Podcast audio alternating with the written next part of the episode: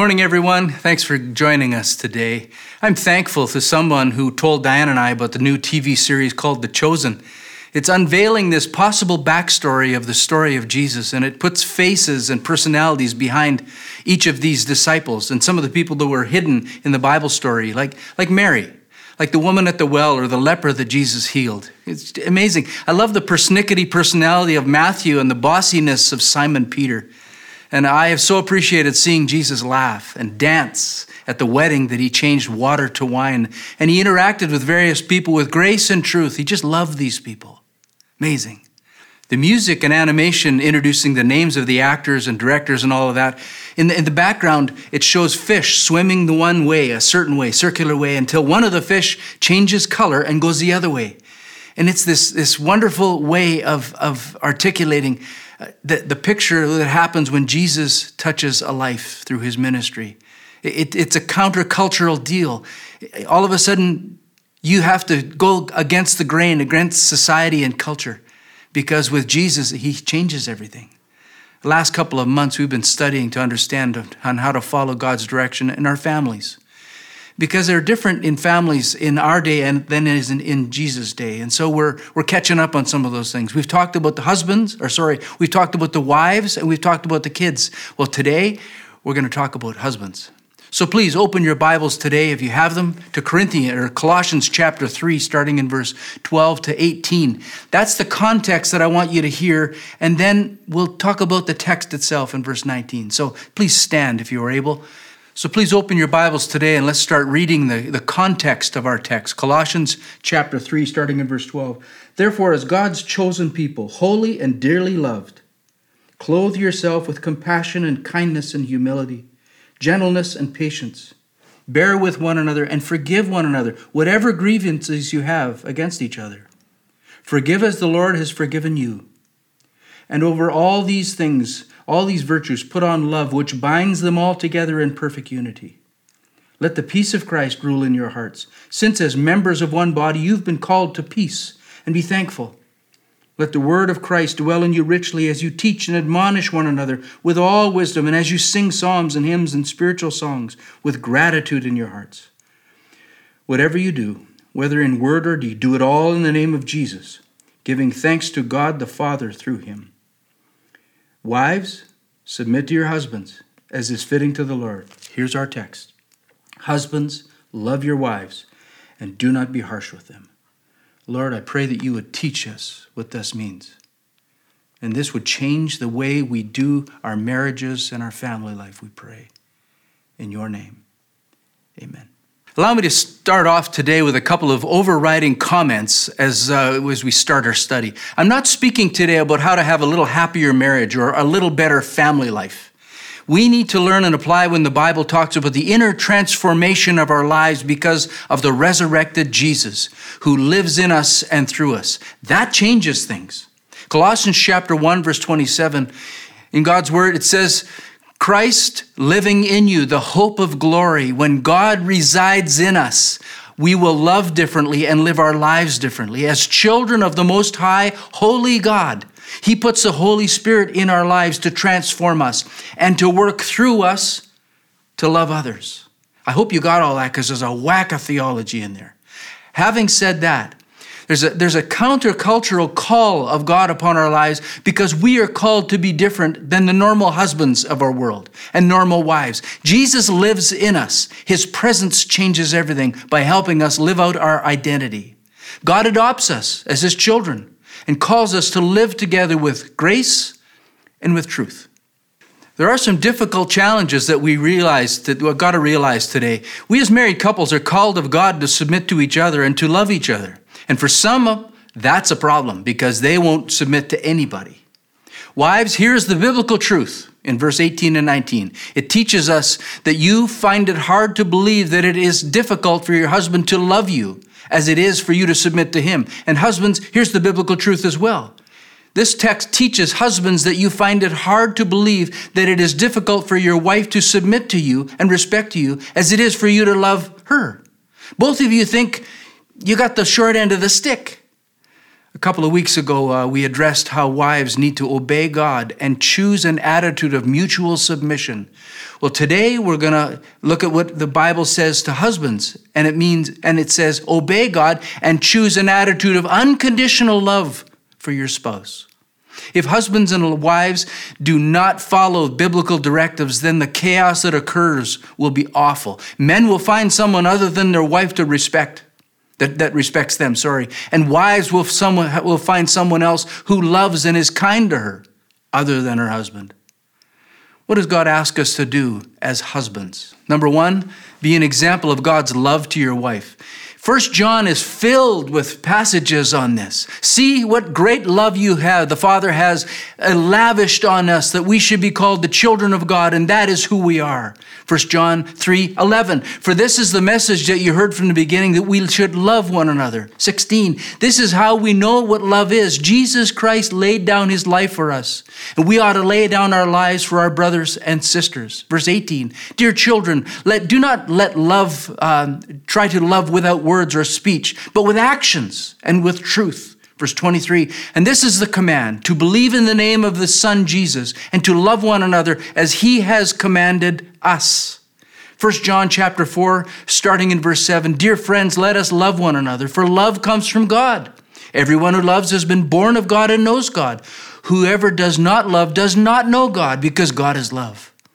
This is how God showed his love among us. He sent his one and only Son to the world that he might live through him. No one has ever seen God, verse 12.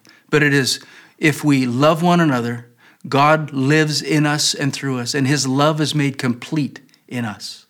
So, to sum all this up, husbands, when you love your spouse, you really are loving God and allowing God to work through you to love your spouse. Watching uh, the, the, Chosen and reading the Gospels revealed uh, how Jesus lived and did ministry. He never yelled at his disciples, he just loved them. He, his love drew the disciples to himself. It wasn't simply his wisdom or those kind of things, he loved them.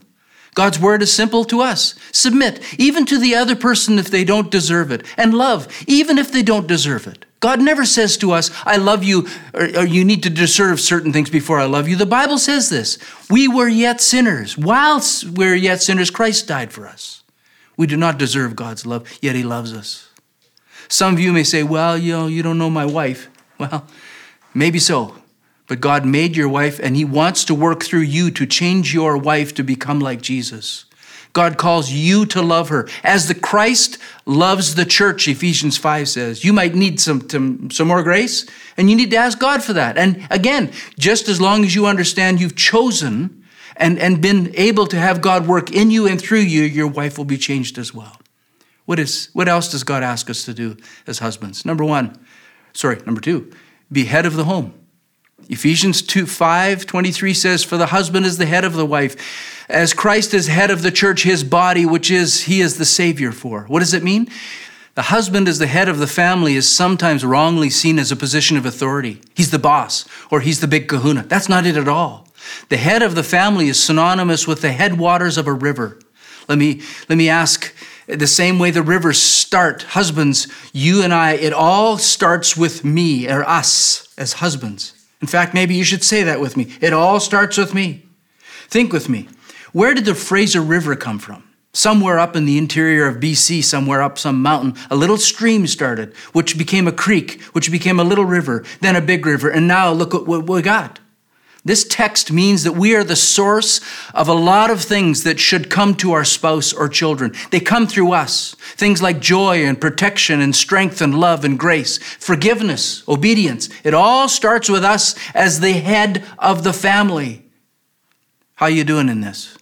In essence, God tells the wives of our church to go to their husbands. He expects us to be the source. He pours that into our lives, and we are to pour it into our kids' lives and our spouses' lives. Now, the sad reality is when some wives come to their husbands, there's no water there, there's no grace there. She rightly goes back to God and is frustrated. We miss opportunities of showing grace to her, and sometimes we're not sensitive to pick things up. We're self centered. Husbands, do you realize that God will hold us accountable for the lack of source and for the love, lack of love in your wife's life? We need to be the head of the home because it's the source of prayer and love and grace. That's what God is asking us to do. We need His help in us and through us to love our wife correctly. You need to ask. Let's stop for a moment and address something about real love, as I believe there's too many wrong definitions of love flying around in our culture. We love pizza. Oh, come on. Although I do love, I do love pizza. Uh, first two comments. Love is the key to God's plan to redeem us and to restore all people to himself. The Bible tells us that it was love that compelled Jesus to come to the earth and to live and die for us. He paid the price for our sins and all of our brokenness. It is love that releases God's salvation to us and for us. Secondly, love is also the basis of all healthy relationships. Kind of obvious, isn't it? Love, if there's no love, there's no friendship. God wants our friendship. He has said that many times. He wants to love us, and then through us, others get blessed and loved. Husbands, we hold the responsibility for this with our wife. We need to be the first to love. The headwaters of our relationship starts with us. Let's look at three biblical terms for the use of the word love in the New Testament. Phileo is the first one. It means brotherly love. It means deep friendship of love. Often it's used to describe a best friend. Uh, that has many things in common with you. Numerous times I've talked to my kids before they were married about the importance of phileo love because in a marriage you can't it isn't just good enough that you love your spouse, you have to like her as well. If a couple doesn't have things in common, then many times their friendship is, is stymied and the marriage gets stressed. You need to like your spouse as well as love your spouse. What's the friendship factor in your marriage, husbands? Then it's up to us to change it if we don't think it's right. There are some good things and very wholesome things coming through our spouses to you or to your spouse, but husbands, don't miss opportunities of deep friendship development, which means do stuff together. Go to a movie, go to the theater, do some knitting. I don't know, whatever draws you together. That's important. Another term, uh, term used for love is eros. And Pastor David is going to talk about that next week. I'll just leave that with him. The third term of love is agape, which is described by two um, English terms welcome and honor. To welcome means to make space for someone, to include someone in your life. It means no hiddenness, it means honesty. To honor is to value, to respect, and to uplift someone, to encourage someone, help someone. Agape is always the term that is used of God's love for us. That is amazing and selfless love. Husbands, another question for you. Do you love your wife with all three definitions of the word love? Husbands, are you the headwaters of your love relationship and friendship factor of your wife? If not, you can change it. Back to the question we were asking before about real love. Let me tease something else for you. So let me talk about a few things that love is. Number one, love is a choice. It is critical to understand that love is not just a feeling or a sense of togetherness, a quiver in your liver. No, no. Love is a choice. Now that sounds a little bit like Dr. Spock on Star Trek, doesn't it? No feelings. Well, it's not, it's not as dreamy as Disney comes out to where we are commanded of God to love each other, and you cannot command a feeling. God asks us to love and promises that He will love through us if we've chosen that and strengthen our love factor of our spouse if we have asked for. We still have to choose. The choice to love means that we do not try to feel ourselves into obeying, but we need to obey ourselves into right feelings. Get this. Again, you don't wait for love to come before you feel it. You do what is loving and obey God as what is loving, and God will give you the right feelings. Again, don't try and feel yourself into an action, but rather act yourself into correct feelings. This is huge. In fact, I want to illustrate this and spend a little time on this with you. Years ago, when I was just started as a senior pastor in a different church, my secretary rushed in and said, There's a couple here that wants to see you. You don't have they didn't have an appointment, but can they see you? Sure, come on. It turned out that this couple was married for a number of years, and now it was just simply loveless. They were on their way to sign the final divorce papers that, that they had their lawyer draw up for them. And they said, as they were driving down the, the road by our church, they said, Well, let's just stop and talk to Mark for a while. Uh, kind of like we got nothing else to lose. Let's, uh, you know, what, what could it do? Uh, so we sat down. I asked a few questions trying to understand where they were at. And then, in their words, they were they just didn't love each other anymore. They weren't mean about that. and they were and they were trying to do things right, but it was just a matter of fact. Have you ever been in a situation where you need to pray and get something quick and in the middle of a conversation I was going to ask God for a miracle or some insight or something, I was all there. I kind of start by asking uh, God quickly, uh, do you want me to say anything or do anything or any revelation 2.5 comes to mind. I didn't know what revelation 2.5 was about in content but it came to mind. So i went and got my bible and it read this remember the height from where you have fallen. Repent and do the things you did at the first. That was a text that was given i think in uh, the ancient church of ephesus and i think it pointed this couple the right way Number one, remember the wrong, the, some of the things that you used to do. Say you're sorry when you got some things wrong and redo the loving things that you used to do now. So I gave them each a piece of paper and I asked them to write down what, what it was when they did love each other a year ago. What was it like? What were some of the things they did? And they wrote those all out. And, and then, um, what are some of the, another piece of paper, what are some of the things you wished never happened? You were wounded by those. You, you, maybe you did that, but you didn't apologize for it. Write those things down. And lastly, I asked them to write down seven things that the other person, the other spouse, used to do early in their marriage, but stopped doing that for some reason. The spouse, they, they don't do that anymore for you.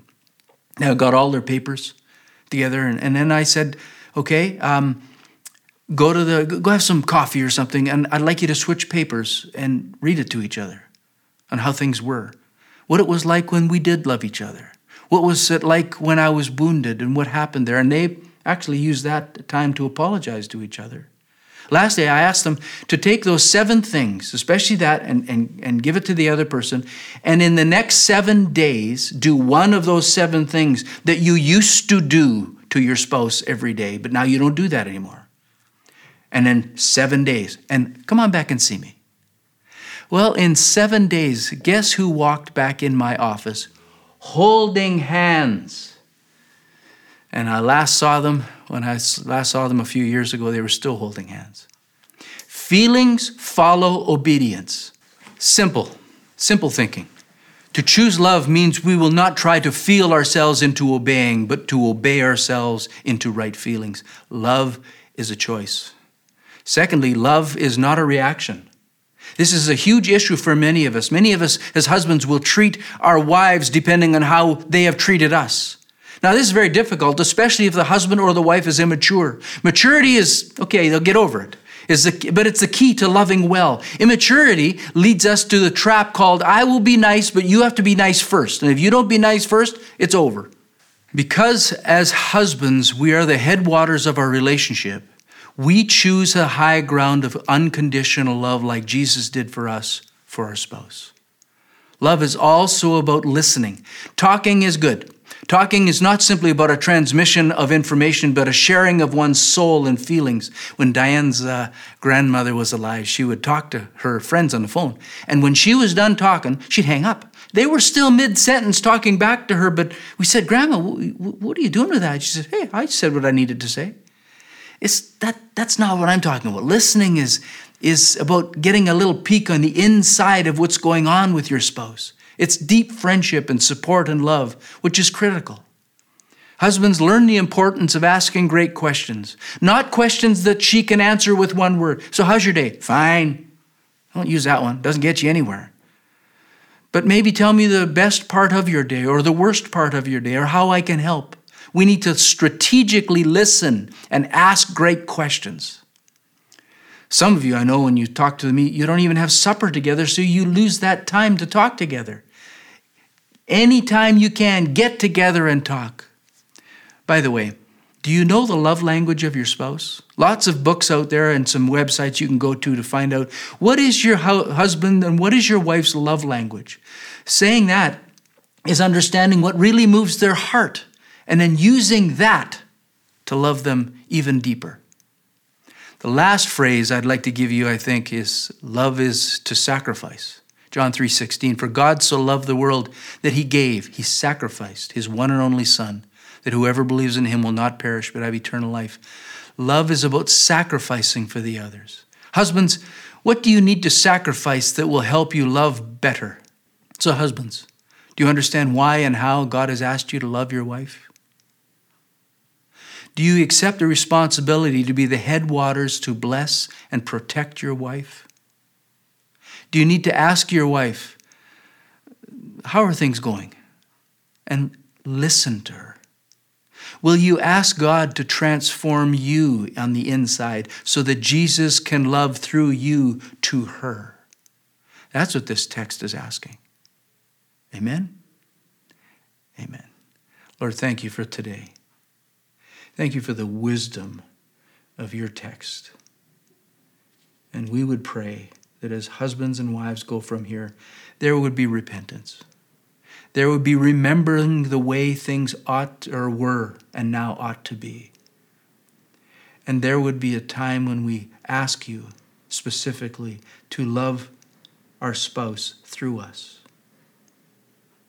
We pray that we would man up on this, Jesus, and do exactly what you did love and sacrifice. Help us with this. In Jesus' name we pray. Amen. Lord bless you.